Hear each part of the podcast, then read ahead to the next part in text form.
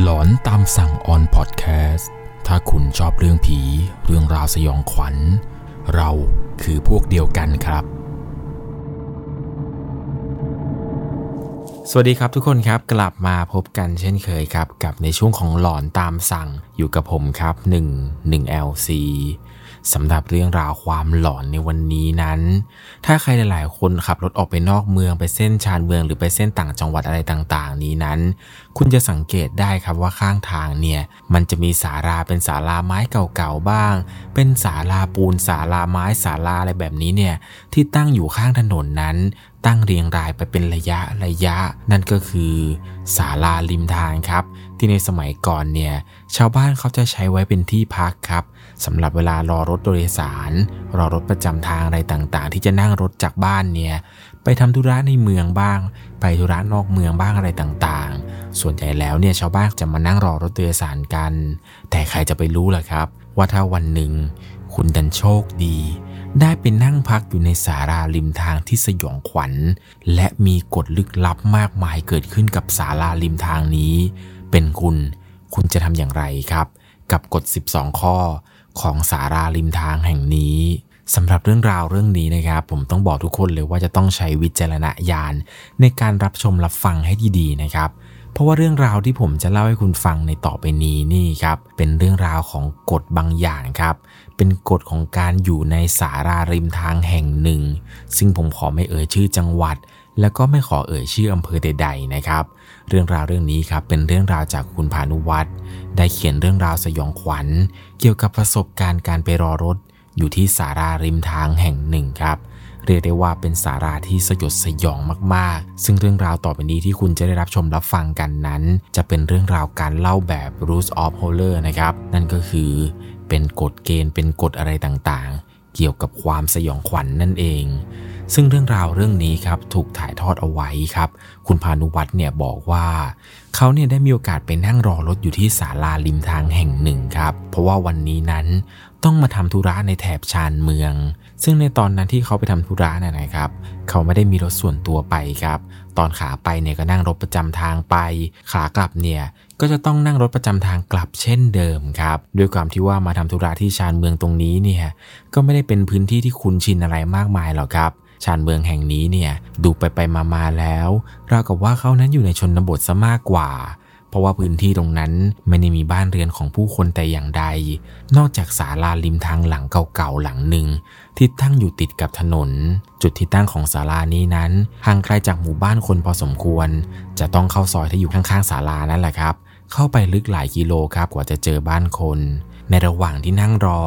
ในใจเนี่ยก็คิดอยู่เหมือนกันครับ หวังว่าขอให้มีรถประจำทางสักคันเนี่ยผ่านมาให้เห็นก็ยังดี เพราะว่าจุดจุดนี้ที่นั่งรออยู่ มันค่อนข้างที่จะเปลี่ยว แล้วก็วังเวงมากๆครับ บวกกับบรรยากาศช่วงเวลาเย็นๆแล้วทำให้ศาลาริมทางแห่งนี้ มันค่อนข้างที่จะวังเวงแล้วก็น่ากลัวมากๆ ในใจเนี่ยก็คิดครับ ถ้ามีรถประจำทางสักคันหนึ่งไม่ว่าจะเป็นสายไหนก็ตามเนี่ยผ่านมา ก็จะขอขึ้นก่อนแหละครับ เพราะว่าไม่อยากจะอยู่ที่นี่จนถึงมืดค่ำ แต่ถ้าหมดหนทางจริง ๆ กะว่า เดี๋ยวเดินเล่นๆไปเรื่อยๆเลาะทางไป น่าจะพอมีบ้านคนมีบ้านช่องอะไรต่างๆ อยู่ น่าจะน่ากลัวน้อยกว่าศาลาริมทางตรงนี้ ถ้าจะเดินย้อนกลับเข้าไปในหมู่บ้านที่เพิ่งจะออกมา มันก็ไกลพอสมควร ขนาดว่าบ้านที่ตัวของเขานั้นมาทำธุระ จากบ้านจนถึงศาลาเนี่ย คนที่ขับมาส่งยังใช้เวลานาน ถ้าเดินกลับเข้าไปเนี่ยคงจะเหนื่อยหน้าดู ในระหว่างที่นั่งอยู่บนศาลาริมทางนั้นครับ ก็นั่งรออย่างมีความหวัง สายตาเนี่ยก็มองรถที่ขับผ่านไปผ่านมาด้วยความเร่งรีบ แต่พอหลังจากพระอาทิตย์ตกดินไปแล้วนั่นแหละครับ รถสักคันเนี่ยแทบจะไม่มีวิ่งผ่านมาเลยครับ ในระหว่างที่กำลังรู้สึกลังเลว่าจะมีรถผ่านมาอีกหรือไม่ สายตาก็เหลือไปเห็นครับว่ามันมีกระดาษอยู่แผ่นหนึ่งแปะอยู่ที่เสาข้างหนึ่งของศาลา มันอยู่ตรงนี้ตั้งแต่เมื่อไหร่กันทำไมเราถึงไม่เห็นมาตั้งแต่แรก ข้อความที่กระดาษนั้นแปะเอาไว้ เขียนประมาณว่า สวัสดี คุณโชคไม่ค่อยดีเลยนะ ที่รถประจำทางคันที่ต้องการ ยังไม่มาเสียที มีสิ่งหนึ่งที่คุณจำเป็นต้องรู้ เนื่องจากต่อจากนี้ มันจะสำคัญต่อคุณมาก ถ้าคุณยังนั่งอยู่ที่นี่ต่อแล้วก็ มันจะมีกฎเกณฑ์ ที่คุณจำเป็นต้องปฏิบัติตามอย่างเคร่งครัด ตัวเขาเองเนี่ยถึงกับหัวเราะครับเมื่อได้อ่านข้อความบนกระดาษแผ่นนี้ แล้วก็หยิบโทรศัพท์มือถือขึ้นมา เพื่อส่องอ่านตัวหนังสือแบบชัดเจนอีกครั้งหนึ่งครับ ถึงแม้ว่าแบตโทรศัพท์เนี่ยจะเหลือน้อยนิดก็ตาม แต่มันก็จำเป็นจริง ๆ ครับ ที่จะต้องเอาไฟจากหน้าจอโทรศัพท์นั้น มาส่องอ่านข้อความบนกระดาษ เพราะว่าในตอนนี้ แสงพระอาทิตย์เริ่มมืดแล้วครับ เริ่มที่จะมองไม่เห็นอะไรรอบๆข้างแล้ว ในระหว่างรอรถการได้เห็นข้อความอะไรแบบนี้เนี่ย มันก็ดูตื่นเต้นดี ไหนๆก็ไหนๆแล้ว ลองอ่านดูหน่อยก็แล้วกัน กระดาษแผ่นนี้เนี่ยถูกเขียนต่อขึ้นมา เขียนไว้ว่า นี่คือกฎในการนั่งรอที่สารารอรถยามค่ำคืน กฎข้อที่หนึ่งอย่าไปไกลกว่านี้ อย่าคิดพยายามเดินไปตามถนน เพื่อหาทางไปจากที่นี่เด็ดขาด เพราะที่ที่คุณไปจะไม่ใช่ทางออกจากที่นี่ หรือแม้กระทั่งทางที่คุณเคยมา แต่คุณจะเข้าไปยังส่วนที่ลึกกว่าเดิม ซึ่งจะทำให้คุณนั้นรอดยากมากยิ่งขึ้นไปอีกจำไว้ว่าที่ศาลานี้คือสถานที่ที่ปลอดภัยที่สุด อย่างน้อยก่อนเที่ยงคืน คุณสามารถนอนงีบเพื่อเอาแรงได้ ในช่วงเวลาสั้นๆ แต่อย่านานนัก มันไม่ดีแน่ ถ้าเหตุการณ์ที่จะเกิดขึ้นต่อไปนี้ เกิดขึ้นมาตรงหน้าคุณ โดยที่คุณยังไม่มีสติ กฎข้อที่สองเนี่ยถูกเขียนต่อไว้ครับ ว่าในยามค่ำคืน จะมีแสงไฟส่องสว่างเพียงแค่สามดวงหนึ่งคือไฟเหนือศาลาแห่งนี้ และถัดไปทางซ้ายและขวาอย่างละดวง ถ้าไฟทางซ้ายขวา ดับพร้อมกันสองดวง แต่เหลือเพียงดวงเดียวคือตรงศาลานี้ ให้ปิดอุปกรณ์ทุกอย่าง แล้วนั่งอย่างเงียบเชียบที่สุด จะมีเสียงคล้ายกับวิทยุครับ ที่เปิดขึ้นจากเครื่องเล่นจากที่ไกลๆ แต่คุณจะฟังมันไม่รู้เรื่องหรอกครับ เพราะเสียงมันเหมือนกับเล่นเทปกลับด้าน คุณไม่จำเป็นเลยครับที่ต้องทำอะไรไปมากกว่านี้ ไฟทั้งหมดมันจะกลับขึ้นมาเอง เพียงแค่คุณนั่งอยู่เงียบๆ แล้วฟังเสียงเทปนั้นไปเรื่อยๆ ข้อที่ 3 ถูกเขียนเอาไว้ว่าราวๆสองทุ่ม คุณอาจจะมองเห็นเงารางๆของคน ซ่อนอยู่ในมุมมืดในระยะสายตา ที่คุณพอจะสังเกตได้ อาจจะเป็นหลังต้นไม้อีกฟากหนึ่ง หรือหลังพุ่มไม้ หลังกอหญ้าอีกฝั่งหนึ่งของศาลาที่คุณนั่งก็เป็นไปได้ แต่คุณอย่าไปสนใจมัน หรือทำท่าหวาดระแวงให้มันเห็น มันชื่นชอบที่จะเห็นว่าคุณนั้นกลัว แล้วเดี๋ยวมันจะหายไปเอง ถ้าคุณยังคงนั่งอยู่ในศาลาแห่งนี้เหมือนเดิม อ่านไปสามข้อเนี่ยในใจก็คิดอยู่เหมือนกัน ใครมันเขียนกฎอะไรบ้าๆบอๆแบบนี้ อ่านอ่านดู เหมือนกับว่ากฎนี้เนี่ยจะถูกแบ่งออกเป็นสองช่วงเวลา นั่นก็คือก่อนเที่ยงคืนในช่วงหัวค่ำและตั้งแต่หลังเที่ยงคืนเป็นต้นไป ก่อนเที่ยงคืนนี้มีอยู่ 7 ข้อ ตั้งแต่ข้อที่ 8 เป็นต้นไปจนถึงข้อ 12 เนี่ย เป็นกฎที่จะเอาไปใช้หลังเที่ยงคืน อ่านมาถึงจนข้อที่ 3 แล้ว ก็ขนลุกพอสมควรนะครับ ไม่รู้ว่ากฎข้ออื่นนั้น จะมีความน่ากลัวมากน้อยขนาดไหน ข้อที่ 4 ครับ ในกระดาษเนี่ยถูกเขียนเอาไว้ ว่าถ้าไฟสามดวงเนี่ยดับลงพร้อมกันทั้งไฟถนน ไฟทางซ้าย ไฟทางขวา ไฟที่อยู่เหนือศาลาเนี่ย แล้วคุณตกอยู่ในความมืดสำรวจตำแหน่งที่คุณนั่งให้ดีๆ หากคุณนั่งอยู่ฝั่งตรงข้ามกับถนน ติดกับป่าด้านหลัง ให้ย้ายที่นั่งครับ ไปนั่งด้านข้างทันที แล้วนอนราบลงบนกับที่นั่ง หากเป็นไปได้ ให้นอนหงาย ห้ามนอนคว่ำหรือนอนตะแคง ให้นอนอยู่บนที่นั่งนั้นเงียบๆถ้าใครพอจะนึกภาพออกนะครับศาลาเนี่ยมันจะมีที่นั่งทั้งหมด 3 ฝั่งครับ เข้าไปศาลาจะมีที่นั่งฝั่งซ้าย ฝั่งตรงหน้า แล้วก็ฝั่งตรงฝั่งขวาเป็นเหมือนลักษณะเป็นตัวยูซึ่งถ้าเกิดว่าไฟดับ 3 ดวงพร้อมกัน ให้เลือกเอาเลยครับ ว่าจะนอนฝั่งซ้ายหรือฝั่งขวา ห้ามเลือกนอนฝั่งที่อยู่ข้างหน้า ซึ่งเป็นฝั่งที่ด้านหลังเป็นป่าและด้านหน้าเป็นถนน ให้นอนราบอยู่ที่พื้นเงียบๆครับ จะมีแสงไฟคล้ายกับไฟฉายปรากฏขึ้นจากในป่า แสงนั้นจะค่อยๆ สลัวสลัวๆแต่จะเห็นได้ชัดเจนครับ เพราะไฟรอบๆเนี่ยมันดับหมดแล้ว แสงนั้นเนี่ยจะสาดส่องไปมา แล้วเหมือนกับว่า มันจะค่อยๆ เข้าใกล้ศาลาเนี่ยมากขึ้นเรื่อยๆเรื่อยๆ หากคุณยังคงนอนหงายอยู่ คุณจะเห็นแสงนั้นได้ชัดเจนครับวันมันส่องตรงมาทางศาลาตรงนี้อย่างแน่นอน แสงเหล่านั้นเนี่ยจะส่องอยู่สักพักหนึ่ง หลังจากนั้นมันจะหายไป อย่าเพิ่งลุกขึ้นเด็ดขาด จนกว่าไฟเนี่ยจะติดพร้อมกันทั้งหมด 3 ดวง กฎข้อที่ 5 เขียนเอาไว้ ไม่เกิน3ทุ่ม จะมีรถโดยสารหนึ่งคันครับ ผ่านมาเพียงแค่คันเดียวเท่านั้น นี่คือโอกาสสำคัญของคุณครับ ให้สังเกตว่ามันคือรถแบบไหน หากเป็นรถโดยสารคันใหญ่และเก่ามากๆ ถ้าคนขับไม่เปิดกระจกออกมา ให้รีบขึ้นไปทันทีครับ นี่คือโอกาสเดียวที่คุณจะสามารถออกจากจุดจุดนี้ ได้ในยามกลางคืนครับ เมื่อคุณนั่งไปถึงปลายทางแล้ว เขาจะจอดดับเครื่องเพื่อให้คุณลงเอง แม้ว่ารอบๆเนี่ยจะมืดแค่ไหน แต่คุณก็ต้องลงครับเมื่อเขาดับเครื่อง เมื่อคุณเดินผ่านหน้ารถไป คุณจะเห็นกระจกข้างรถครับ เปิดออกเล็กน้อย คุณควรจะจ่ายค่ารถให้เขา เท่าที่จะให้ได้ครับ แล้วก็เดินจากไป หากไม่มีอะไรผิดพลาดเนี่ยคุณจะเดินต่อไปจนพบว่าตัวเองนั้น อยู่บนถนนเข้าเมืองที่มีรถพลุกพ่าน คุณโชคดีแล้วล่ะครับสำหรับในค่ำคืนนี้ ถือว่าคุณนั้นรอดปลอดภัยแล้ว แต่แต่หากเป็นรถโดยสารคันเล็กครับ แล้วคนขับเนี่ยเปิดกระจกออกมา มันจะเคลื่อนที่มาอย่างช้าๆ เหมือนกับรอให้คุณนั้นโบก แต่คุณไม่ต้องไปสนใจอะไรมัน หรือไม่ มันจะจอดต่อหน้าคุณอยู่ดีๆ นั่นแหละครับ คนขับจะพยายามพยักหน้าให้คุณขึ้นรถมา หรือบอกว่า คุณนี่คือรถเที่ยวสุดท้ายแล้ว อะไรประมาณนี้ ให้คุณนั้นปฏิเสธไปเลยครับ บอกว่าไม่ไป ยังไงก็ไม่ไป และห้ามไปโดยเด็ดขาด แม้ว่าเขาจะบอกว่าขึ้นมาเถอะไม่คิดค่าโดยสารหรอกขึ้นมาขึ้นมา แต่อย่างไรก็ตาม หากคนขับถามคุณว่าคุณจะไปไหนให้ถามสวนกลับไปเลยครับ ว่ารถที่คุณขับมานั่นแหละ คุณจะขับไปไหนกันแน่ ถ้าเขาไม่ตอบอะไรมา ให้คุณตอบไปเลยครับว่า ที่ที่ผมจะไปเนี่ย มันไม่ใช่ที่ที่คุณต้องการจะไปหรอก หากคุณถูกถามว่าจะนั่งอยู่ตรงนี้อีกนานหรือเปล่า หรือว่าจะอยู่ตรงนี้นานอีกไหม ให้ตอบไปเลยครับว่าไม่ ผมนั่งอยู่นี้ไม่นาน เดี๋ยวเพื่อนผมก็มารับแล้วอะไรก็ว่าไป ให้โกหกเขาไปเลยครับ ว่าเราจะอยู่ที่นี่ได้อีกไม่นาน หลังจากนั้นให้กลับลงมานั่งอยู่ที่ศาลาตามเดิมครับ แล้วก็ไม่ต้องไปสนใจอะไรเขาอีก จนกว่ารถของเขานั้น จะขับหนีออกไปเองกฎข้อที่ 6 เขียนเอาไว้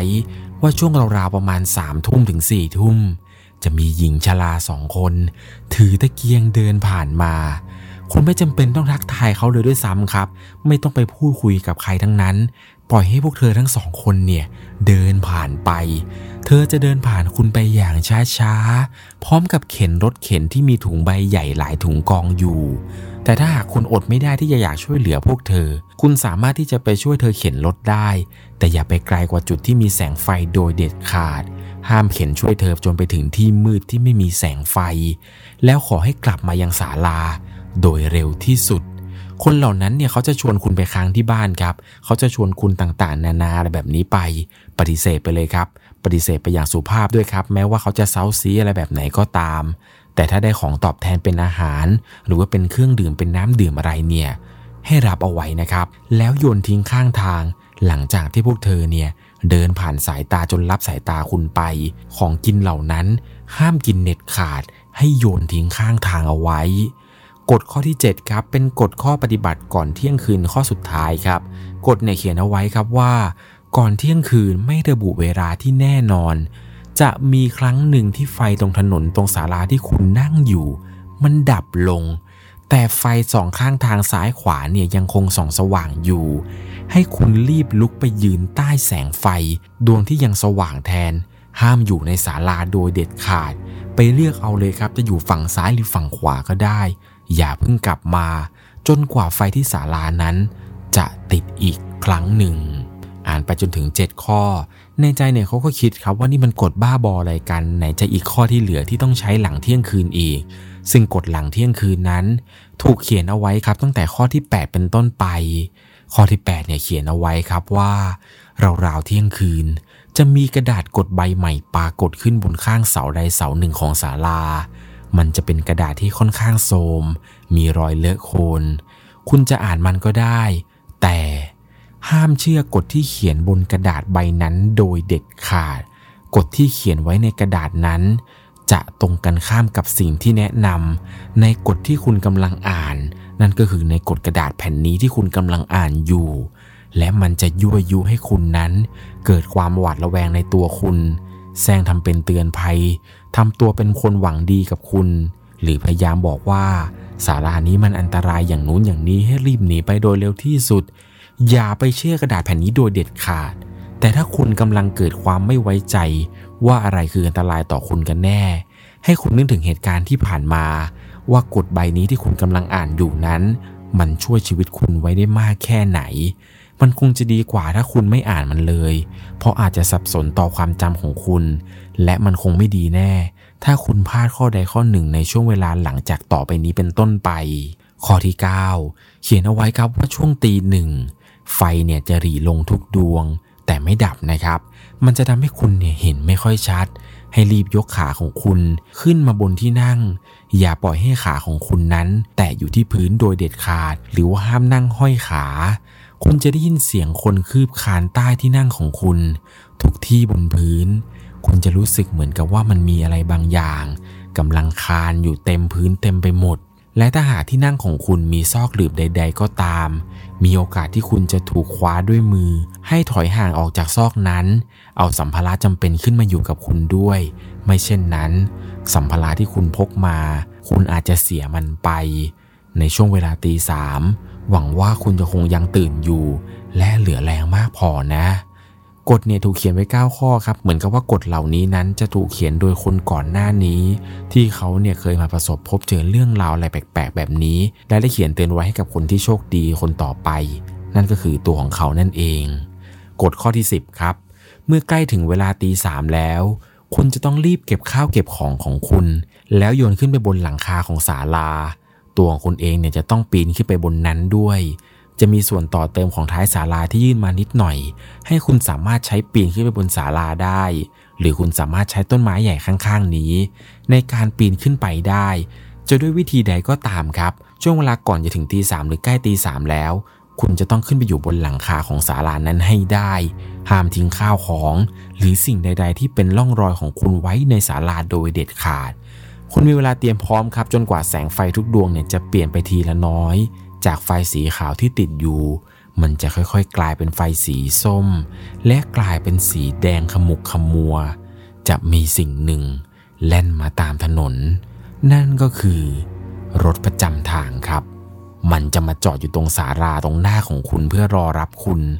คุณสามารถมองลอดใต้หลังคาครับ มันจะมีช่องว่างเล็กๆ ที่ระหว่างแผ่นไม้เนี่ยมองลอดได้ มันจะดีกว่า ถ้าคุณรู้ว่าสิ่งนั้นกำลังทำอะไรบ้าง จะมีการบีบแต่เรียกถึง 3 ครั้งครับ จากรถประจำทางคันนั้น จากนั้นจะมีคนเนี่ยเดินลงมาจากรถ เพื่อตามหาคุณ รูปร่างของเขาเนี่ยจะเหมือนกับคนธรรมดาทั่วไปครับ แต่ถ้าหากมองดูดีๆ แล้ว ใบหน้าของเขา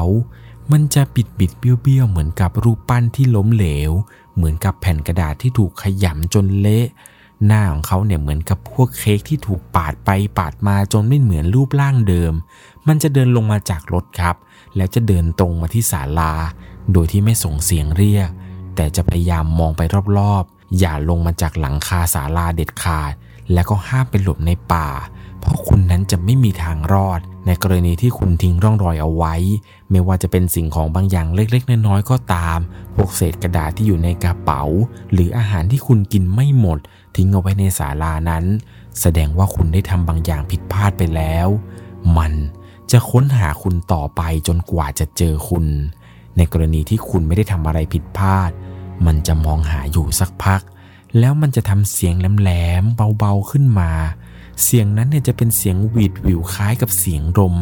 แต่มันบาดหูชัดเจน จนกว่าจะเป็นเสียงที่ลมพัดผ่านต้นไม้ ถ้าคุณได้ยินเสียงนั้นล่ะก็ แสดงว่ามันยังคิดว่า คุณนั้นยังอยู่บริเวณนี้อยู่ เพียงแต่ว่าไม่รู้ว่าคุณนั้นอยู่ไหน นี่คือโอกาสรอดเดียวของคุณครับ ให้คุณเนี่ยพยายามหาตำแหน่งครับ ให้รู้ให้ได้ครับว่ามันเนี่ยอยู่ตรงไหนกันแน่ เรื่องนี้สำคัญมาก คุณอาจรู้ได้ว่าเสียงนั้นเนี่ยมันอยู่ตรงไหน แต่เสียงคนหัวรุกนั้นอาจจะทำให้คุณนั้นเสียสมาธิจนไม่สามารถรู้ได้ว่าเสียงเสียงนี้เนี่ยมันอยู่ตรงหน้าศาลา มันอยู่ตรงใต้ศาลา หรือมันอยู่ในป่าหลังศาลา พยายามตั้งสติให้ดี เว้นแต่ว่าคุณจะมั่นใจในสมาธิของตัวเองมากๆ คุณอาจจะต้องเสี่ยงอันตรายโดยการชะงกหน้าลงมาทางช่องว่างแผ่นไม้สักแผ่น เพื่อมองหาตำแหน่งที่มันยืนอยู่ ถ้าต้องจำเป็นจริง ๆทำให้เร็วที่สุด คุณไม่มีเวลาคิดนานครับ เมื่อคุณรู้ว่าตำแหน่งที่มันยืนอยู่ตรงไหนแล้ว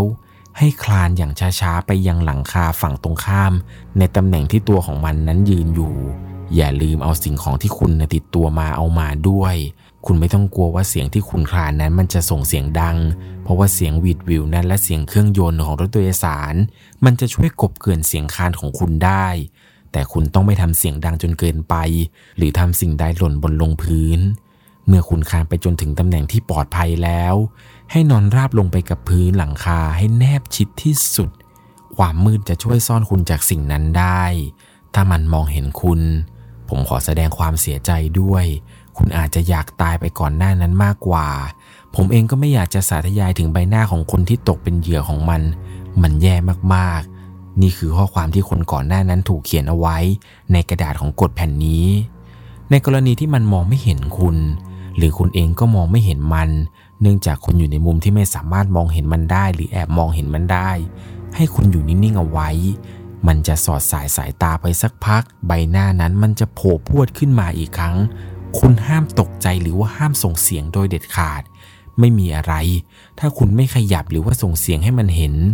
สิ่งที่กำลังมองหาคุณอยู่นั้น มันจะเดินกลับขึ้นไปบนรถ แล้วรถเนี่ยก็จะค่อยๆแล่นออกไปช้าๆ ให้รอจนรับสายตา แล้วคุณค่อยลงมาอีกครั้งหนึ่ง เอาละตั้งแต่ตอนนี้เป็นต้นไป ถือว่าคุณเป็นอิสระแล้ว แต่คุณยังไม่ได้ผ่านคืนนี้ไปอย่างสมบูรณ์ กฎข้อที่ 11 เขียนเอาไว้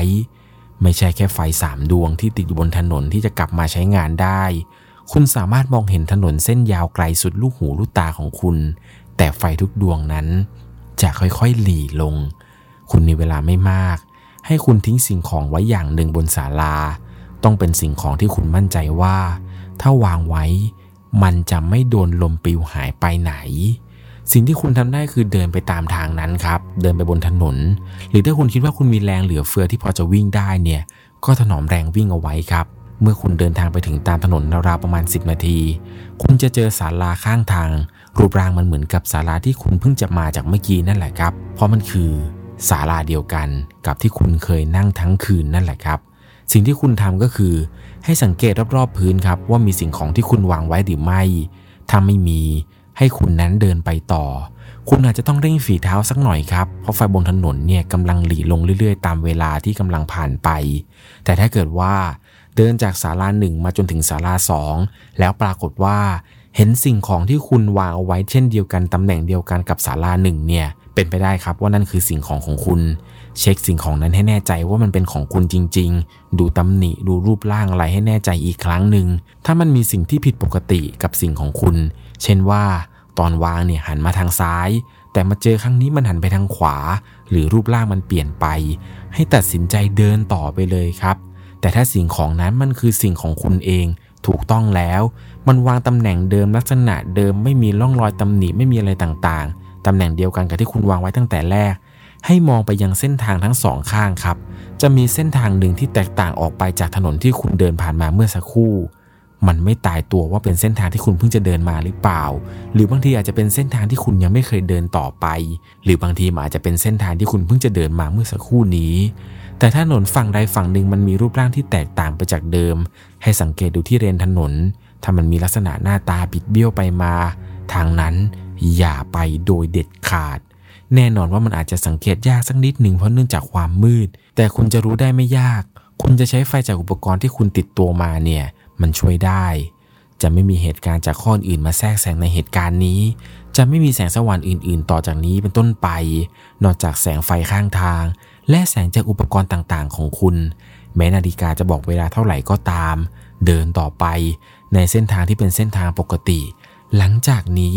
ถนนจะมืดลงเรื่อยๆเรื่อยๆ ตามแสงไฟที่ใกล้ดับ ในกรณีที่มืดที่สุด คุณอาจจะมองไม่เห็นแม้แต่ข้อมือของตัวเอง หากมีเสียงจากข้างหลัง ไม่ว่าจะเป็นเสียงอะไรก็ตาม ขอให้เดินต่อไป เสียงที่มีโอกาสที่จะเกิดขึ้นที่คุณจะได้ยินระหว่างการเดิน เสียงแรกเนี่ยมันจะเป็นเสียงเหมือนกับรถเนี่ยกำลังเล่นมาด้วยความเร็วสูง ให้คุณนั้นเดินเข้าข้างไหลทางอย่างระมัดระวัง จะมีรถหนึ่งคัน ที่ขับผ่านไปอย่างรวดเร็วมาก ถ้าคุณยังขืนเดินบนถนนต่อไป คุณอาจจะโดนรถคันนี้นั้น ชนจนคุณนั้นบาดเจ็บสาหัส หรือทำให้คุณนั้นเสียชีวิตได้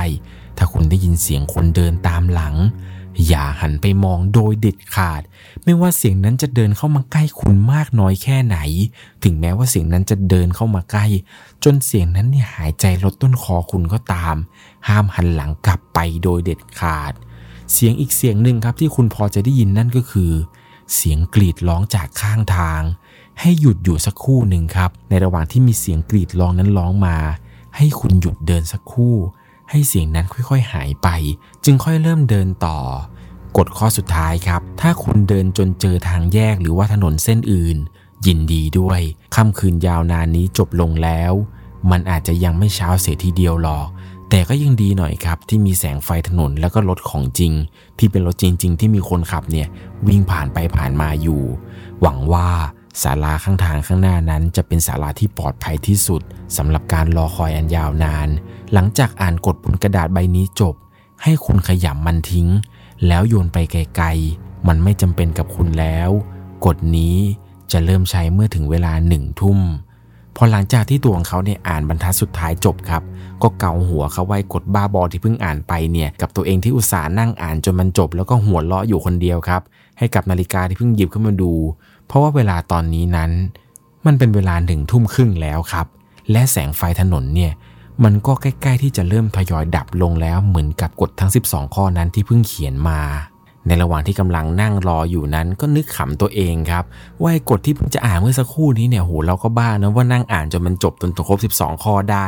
ในระหว่างที่นั่งรอรถอยู่อย่างนั้นครับเขาก็นั่งนึกขำตัวเองครับว่าเรานั่งอ่านกฎบ้าบออะไรก็ไม่รู้เนี่ยกฎทั้ง 12 ข้อเนี่ยเขียนขึ้นมา โดยที่ไม่รู้ว่าเป็นเรื่องจริงหรือว่าเรื่องแต่งแต่อย่างใดนั่งขำตัวเองครับว่าอ่านได้ยังไงว่า 12 ข้อบ้าบอชะมัด ในระหว่างที่กำลังนั่งอยู่นั้นครับจู่ๆก็มีชายวัยกลางคนพูดขึ้นมาครับว่าเฮ้ยนุ่ม มานั่งอะไรอยู่ตรงนี้ เสียงนั้นครับเป็นเสียงผู้ชายค่อนข้างที่จะน่าเป็นมิตรหน่อย ชายคนนั้นเนี่ยขับรถมาจอด แล้วก็เปิดกระจกถามเขา ดึกดื่นปานนี้มานั่งรอใครกันหรอ ตัวของเขาเองเนี่ยไม่อยากจะคิดเลยครับว่ากฎทั้ง 12 ข้อที่เพิ่งจะอ่านจบไป นี่มันจะเป็นเรื่องที่เกิดขึ้นจริง ๆ เหรอเนี่ย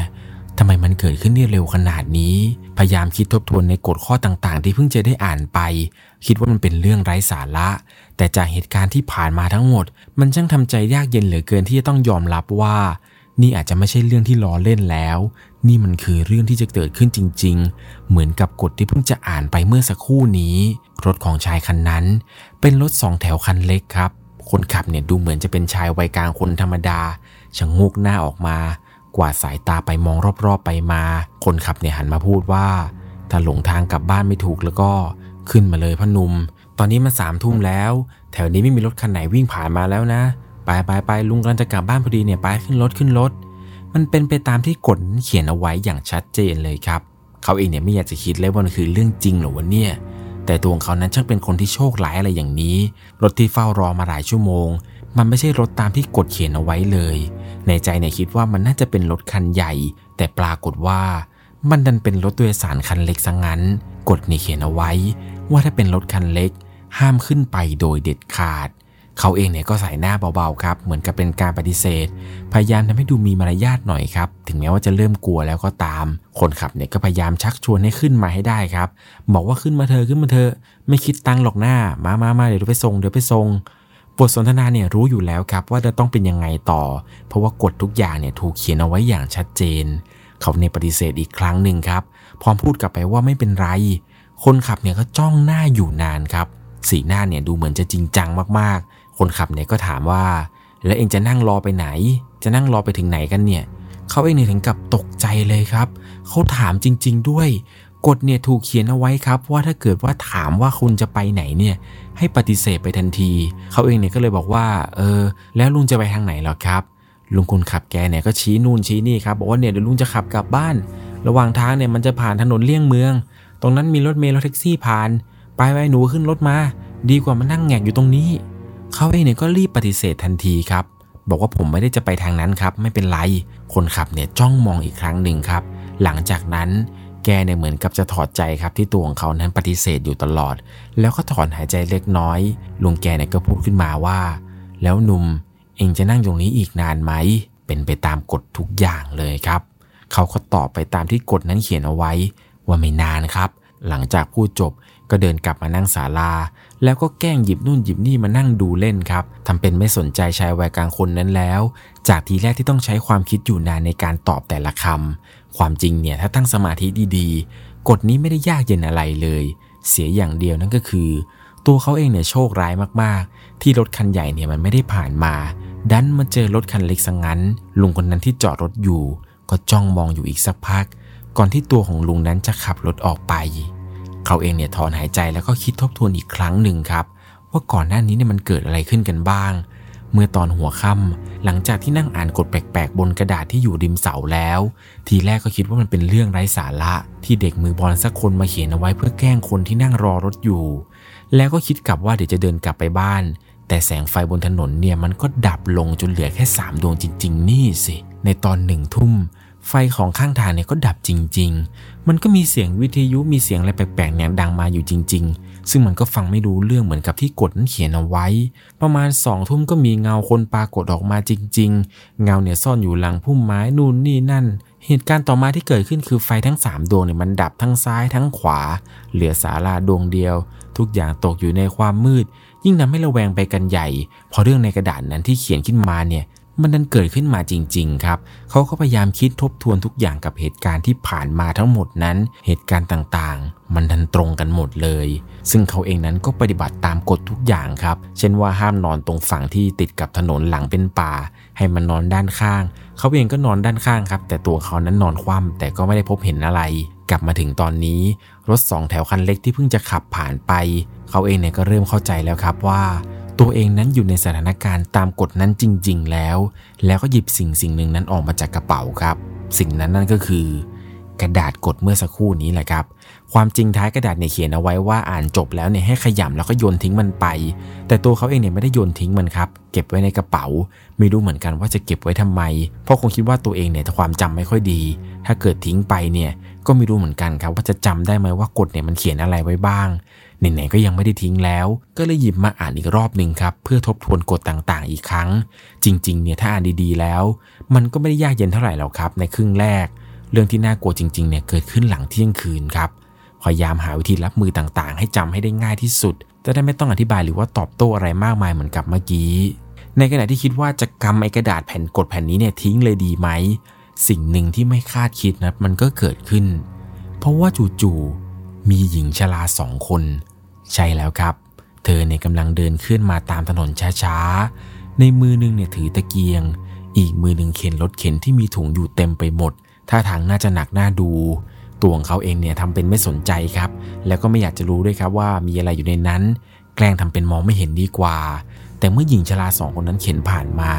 เขาก็ทักตัวของเขาครับว่า เอ้าพ่อหนุ่มทำอะไรอยู่จ้า ตัวเขาเองถึงกับตกใจสะดุ้งครับ อุตส่าห์ทำเป็นไม่สนใจแล้วแท้ๆ เขาเองเนี่ยก็ตอบเหมือนกับคนสั่นๆครับ ประมาณว่าเออแค่แค่แค่นั่งดูดาวเฉยๆครับ บ้าเอ้ย มันไม่ใช่คำตอบที่อยากจะตอบเลยจริง ๆ ที่นี่มันไม่มีดาวสักดวงเลย แม้แต่พระจันทร์เนี่ยยังไม่เห็นเลย หญิงชราคนนั้นเนี่ยก็ถามตอบกลับมาครับว่า รอใครอยู่ล่ะฮึหน้าตาไม่ใช่คนแถวนี้เลย หลงทางมาหรือไงจ๊ะ เขาเองเนี่ยถึงกับรับมือไม่ถูกเลยครับ ไม่รู้ว่าจะตอบอย่างไร ในนั้นเนี่ยมันไม่มีสคริปที่จะให้ตอบอยู่นี่นา หญิงสลาสองคนเนี่ยพูดซุบซิบกันเบาๆ ก่อนที่จะเอ่ยถามออกมาอีกครั้งหนึ่งครับว่า เออยายเข็นรถไม่ไหว เหนื่อยเหลือเกินพ่อหนุ่มพอจะมีแรงช่วยหน่อยได้ไหมนะช่วยยายหน่อยท่าทางจะแข็งแรง มาช่วยยายเข็นรถหน่อย ดูยังไงก็เสแสร้งชัดๆ ยังกับว่าถ้าตัวของเขาไม่นั่งอยู่ตรงนี้ เธอทั้งสองคนเนี่ยก็คงจะเข็นรถนี้นะครับ กลับไปถึงบ้านได้อย่างปกติอยู่แล้ว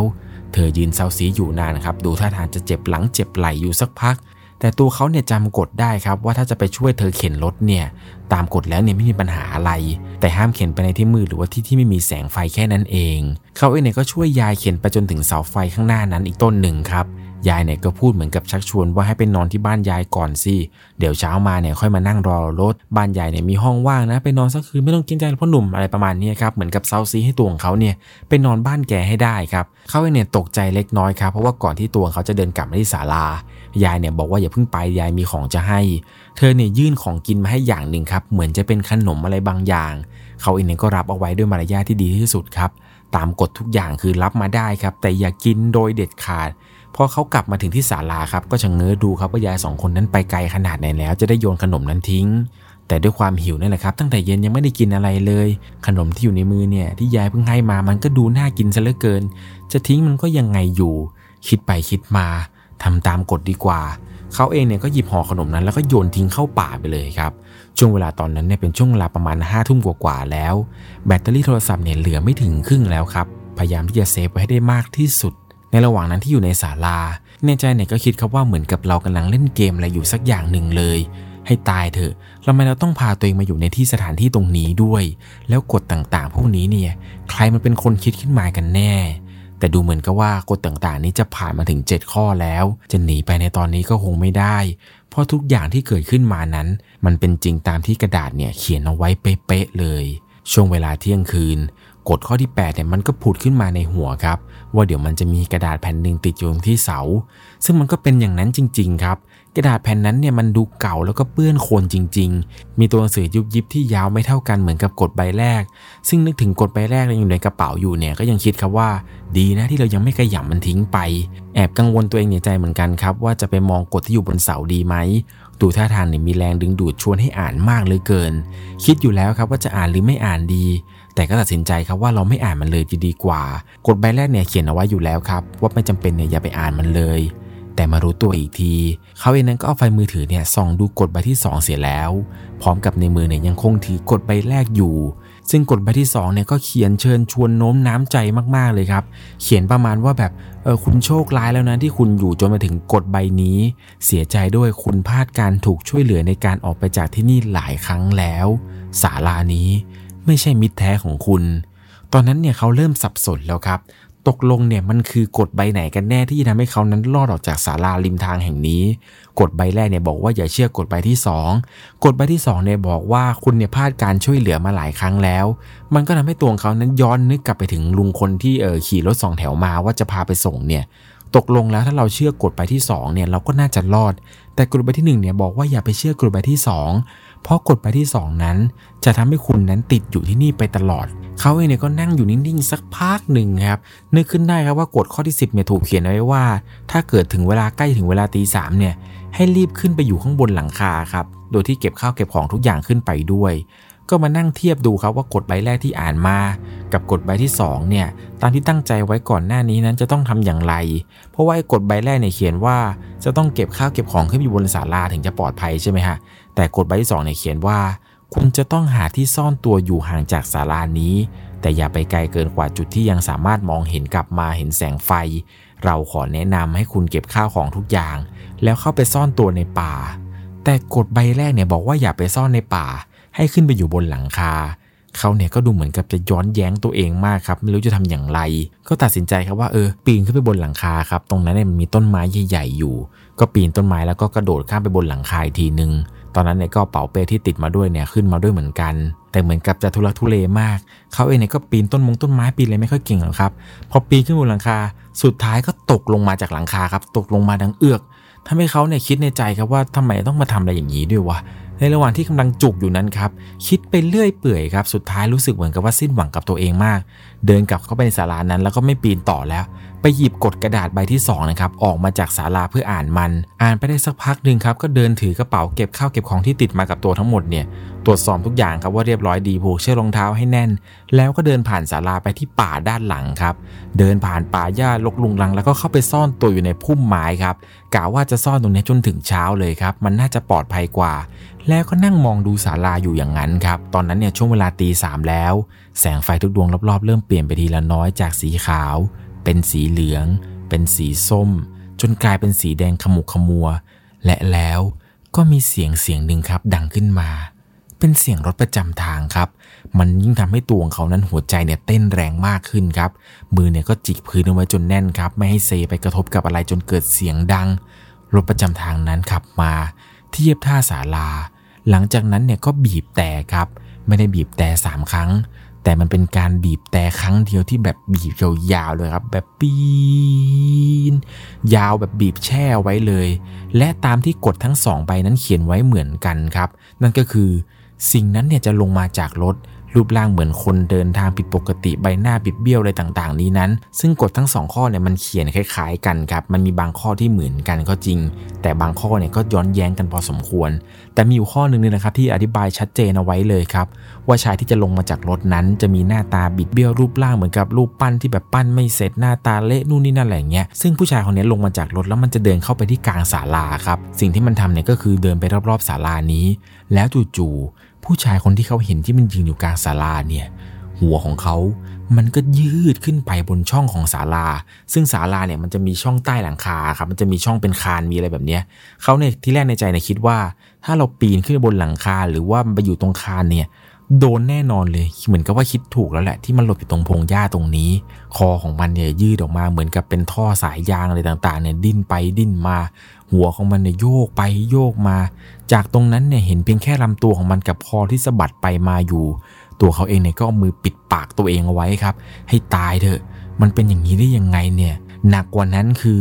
ไอ้ผู้ชายคนนี้ที่เขาเห็นมันยืนอยู่กลางศาลาเนี่ยมันเดินออกมานอกศาลาแล้วมันก็ปีนขึ้นไปยืนอยู่บนศาลาเลยครับ ในใจเนี่ยก็คิดอีกครั้งหนึ่งครับว่า ดีนะที่ครูไม่ได้ขึ้นไปยืนอยู่บนศาลานั้นตามที่กระดาษแผ่นแรกบอก เหมือนกับว่าเขาก็เริ่มคิดแล้วล่ะครับว่าตอนนั้นเนี่ย ไอ้กระดาษกดแผ่นหนึ่งกับกดแผ่น2เนี่ย มันก็มีบางข้อที่จะพอจะเชื่อได้ และหลังจากนั้นเขาก็เฝ้ารอดูครับผู้ชายคนนั้นเนี่ยจะหายไปไหม ปรากฏว่าผู้ชายคนนั้นเดินอยู่สักพักหนึ่งครับ สุดท้ายเนี่ยเขาก็ขึ้นรถประจำทางนั้น แล้วก็ขับหนีออกไป เขาเนี่ยเฝ้ารอจนรถคันนั้น ขับผ่านพ้นสายตาไปอย่างแน่ใจครับ ว่ารถเนี่ยมันไปแล้วจริง ๆ จึงตัดสินใจลุกออกมาจากพงหญ้า แล้วก็เดินกลับไปที่ศาลาอีกครั้งหนึ่งครับ คราวนี้ต้องเตรียมตัวข้อสุดท้ายแล้วครับตัวเขาเองเนี่ยขยำกดใบแรกแล้วก็โยนทิ้งข้างทางไป แล้วก็นำกดใบที่ 2 สภาพสมๆเนี่ยกลับมาแปะไว้ที่เสาเช่นเดิมครับจำได้ชัดเจนครับว่ากฎข้อสุดท้ายคือ อย่าทิ้งสิ่งใดก็ตามที่เป็นของคุณเอาไว้บนศาลา แม้แต่เส้นผมให้เก็บทุกอย่างไม่ให้เหลือเส้นทางแล้วก็เดินออกไป ถึงแม้ว่ากฎแรกจะเขียนไว้ว่าให้ทำตำหนิให้เอาของบางอย่างวางไว้อะไรก็ตาม เขาเองนั้นก็ไม่สนใจครับ เขาเนี่ยสนใจว่าทุกอย่างเนี่ยมันเกิดขึ้นมาหมดแล้วครับ ตั้งแต่ข้อ1ยันข้อ 11เนี่ยทุกอย่างมันเกิดขึ้นมาหมดแล้ว ครั้งนี้คือข้อสุดท้ายแล้วครับ เขาตัดสินใจเดินออกจากศาลาจุดนี้ และไม่เสียเวลาหันกลับไปมองด้วยครับ ว่ามันคืออะไรกฎใบแรกมันต้องการที่จะฆ่าเขาจนนาทีสุดท้ายเลย ในระหว่างทางที่เดินไป เขาก็ได้ยินเสียงกรีดร้องดังลั่น เหมือนมันดังมาจากข้างทาง แต่ระดับความดังของมันเนี่ยไม่สามารถระบุทิศทางได้อย่างชัดเจน เหมือนกับมันดังมาจากทุกทิศทุกแห่งเลย ในระหว่างที่ตัวของเขาได้ยินเสียงนั้น ก็พยายามรีบวิ่งอย่างสุดแรงพราะวิ่งไปเรื่อยๆครับ แต่เหมือนกับว่ายิ่งวิ่งนานเท่าไหร่ก็แล้ว เหมือนกับเขานั้นกำลังวิ่งวนอยู่กับที่ครับ ผ่านศาลาที่หนึ่งไปเจอศาลาที่สองผ่านศาลาที่สองไปเจอศาลาที่สามเขาเองเนี่ยรู้สึกเหมือนกับว่าตัวเองนั้นกำลังวิ่งวนลูปอยู่กับที่ วิ่งไปเท่าไหร่ก็ไม่หนีไกลจากศาลานี้เลย แต่พยายามวิ่งจนสุดฤทธิ์สุดเดชครับ พยายามใช้แรงที่เหลือสุดท้ายเนี่ยรวบรวมพลังแล้วก็วิ่งต่อไป ในระหว่างที่วิ่งไปนั้น เหมือนกับมีอะไรบางอย่าง มาคลืบคลานอยู่ที่ข้างหลังของเขา เขาเนี่ยตัดสินใจควักโทรศัพท์ขึ้นมาครับ ถึงแม้ว่าแบตโทรศัพท์เนี่ยจะเหลือน้อยนิดก็ตาม ตัดสินใจเปิดไฟฉายจากแฟลชโทรศัพท์นี่แหละครับ แล้วก็ส่องไปรอบๆ แล้วก็วิ่งไปตลอดทาง วิ่งไปทั้งที่ไม่รู้นะครับ ว่าจุดหมายจะคือที่ไหน หวังว่าเส้นทางที่เลือกวิ่งไปนี้ คงจะไม่ผิดทาง ระหว่างที่วิ่งไป เหมือนกับแบตโทรศัพท์เนี่ยมันจะขึ้นขีดแดงแล้วครับ ไฟจากโทรศัพท์กำลังจะดับลง ทันใดนั้น ก่อนที่เขาจะหมดเรี่ยวแรง เขาได้ยินเสียงเครื่องยนต์ครับ มันบีบแต่ดังมาแต่ไกล พุ่งตรงมาจากด้านหลังของเขา เขาก็พยายามวิ่งหลบเข้าข้างทาง เหมือนกับว่าเส้นทางที่วิ่งมานี้ มันจะเข้าสู่เส้นทางเลี่ยงเมืองแล้วครับ แสงของไฟข้างทางเนี่ยยังคงมีเป็นแบบสลัวสลัวแม้จะยังไม่เช้ามาก แต่ก็เริ่มมีรถวิ่งให้เห็นอยู่ตลอดทางแล้ว ระหว่างที่วิ่งไป ก็พยายามโบกตลอดทางเลยครับ ให้รถจอด แต่ก็ไม่มีรถคันไหนนั้นกล้าจอดรับเขาเลย เขาเองยังคงวิ่งต่อไป ปรากฏว่า ข้างหน้าของเขามันมีรถสองแถวคันหนึ่งครับ จอดติดเครื่องอยู่ริมทาง กระจกในถูกเปิดขึ้นมา ชายแก่คนนั้นนั่งอยู่ตรงคนขับชะงกหน้าออกมาครับ บอกว่าไอ้หนู ขึ้นรถมา เดี๋ยวลุงไปส่งเอง หลังจากนั้นเนี่ยเขาก็ตัดสินใจขึ้นรถลุงคนนี้ไปครับ ลุงแกเนี่ยก็ขับพาไปส่ง พอไปถึงจุดหมายเนี่ยลุงแกก็บอกว่าไม่ต้องจ่ายตังค์หรอกไอ้หนู แต่ตัวของเขาเองเนี่ยก็ยื่นแบงค์ให้ครับ แต่ทำอย่างไรลุงก็ไม่ยอมรับครับลูกคนขับสองแถวเนี่ยก็หัวเราะ แล้วก็บอกว่า ถ้าวันหลังมาอีก ก็ขึ้นรถลุงนะ อย่าลืม ตัวของเขาเนี่ยสายหน้าแล้วก็โบกมือลาลุงครับ ดูเหมือนกับว่าตัวของเขาเนี่ยจะใช้โชคที่มีทั้งหมดในชีวิตนี้ หมดไปในค่ำคืนนี้แหละครับ แสงของรถสองแถวคุณลุง ก็ขับผ่านไปอย่างช้าๆ มันคือคันเดียวกันกับที่ตัวของเขาเพิ่งจะปฏิเสธ ไปเมื่อตอนสามทุ่มนั่นเอง ไม่ว่าลุงแกจะเป็นตัวอะไรก็ตาม หรือจะเป็นผีหรือเป็นคนยังไง เขาเองเนี่ยก็ยังสงสัยเหมือนเดิมครับ ว่าสิ่งที่เห็นนั้นมันคืออะไรกันแน่ ไหนจะกดใบที่ 1 และกดใบที่ 2 อันที่จริงแล้ว เราควรจะเชื่อกดใบไหนกันแน่ เพราะว่ากดใบที่2เนี่ยสภาพมันดูเก่ามาก อีกอย่างหนึ่งมันเลอะโคลนเลอะอะไรเต็มไปหมดด้วย รู้อย่างนี้ น่าจะมาเห็นกดใบที่ 2 ก่อนใบที่ 1 ไม่อย่างนั้น เขาคงจะรอดมาตั้งแต่สามทุ่มแล้วละครับ ตั้งแต่ที่ลุงคนนี้ชวนให้เขานั้นขึ้นรถไป แต่ก็อย่างว่าล่ะครับ ถ้าคุณคือหนึ่งในผู้ที่ได้พบกับศาลาหลังนั้น ขอให้คุณแน่ใจกับตัวเองไว้เลยครับ ว่าต้องหนีออกจากที่นั่น โดยเร็วที่สุดก่อนเวลาเที่ยงคืนให้ได้ ไม่ว่าศาลานั้นจะดึงดูดคุณแค่ไหนก็ตาม ถึงแม้ว่าตัวของเขาเองนั้นจะมีความจำที่ไม่ค่อยดี แต่กฎเหล่านี้มันยังคงจำฝังใจ และติดอยู่ในหัวสมองมานนานจนถึงทุกวันนี้เลยแหละครับ เป็นอย่างไรกันบ้างครับกับเรื่องราวของกฎ 12 ข้อ ของศาลาริมทางหลังนี้ ถ้าเป็นคุณเนี่ย คุณคิดว่าคุณจะรอดตั้งแต่กฎข้อที่เท่าไหร่ครับ คุณคิดว่าคุณจะสามารถรอดพ้นจากกฎเหล่านี้เนี่ยได้ถึงข้อไหนกัน ยังไงก็ลองคอมเมนต์บอกเพื่อนๆกันหน่อยนะครับ เป็นอย่างไรกันบ้างครับกับเรื่องราวสยองขวัญแบบ rules of horror ครับ มันเป็นเหมือนกับเป็นกฎต่างๆ ซึ่งเรื่องราวสยองขวัญในรูปแบบนี้เนี่ยมีเยอะแยะอีกมากมายเลยครับ เดี๋ยวว่ามีโอกาสเนี่ยผมจะมาเล่าเรื่องราวแบบนี้ให้ทุกคนนั้นได้รับฟังกันเหมือนเดิมครับ เอาเป็นว่ารับฟังเพื่อความบันเทิงนะครับ ยังไงแล้วก่อนจากกันไปในวันนี้ ถ้าคุณชอบเรื่องผี เรื่องราวสยองขวัญ เราคือพวกเดียวกันครับ ถ้าคุณต้องตกในสถานการณ์แบบนี้ อยู่ในศาลาริมทางหลังนี้ เป็นคุณคุณจะทำอย่างไรครับสำหรับวันนี้ผมขอตัวลาไปก่อน ราตรีสวัสดิ์ครับ สวัสดีครับ สามารถรับชมเรื่องราวหลอนๆเพิ่มเติม ได้ที่ YouTube Channel 1 LC ยังมีเรื่องราวหลอนๆอีกมากมายที่เกิดขึ้นในบ้านเรา รอให้คุณนั้นได้ฟังอยู่นะครับ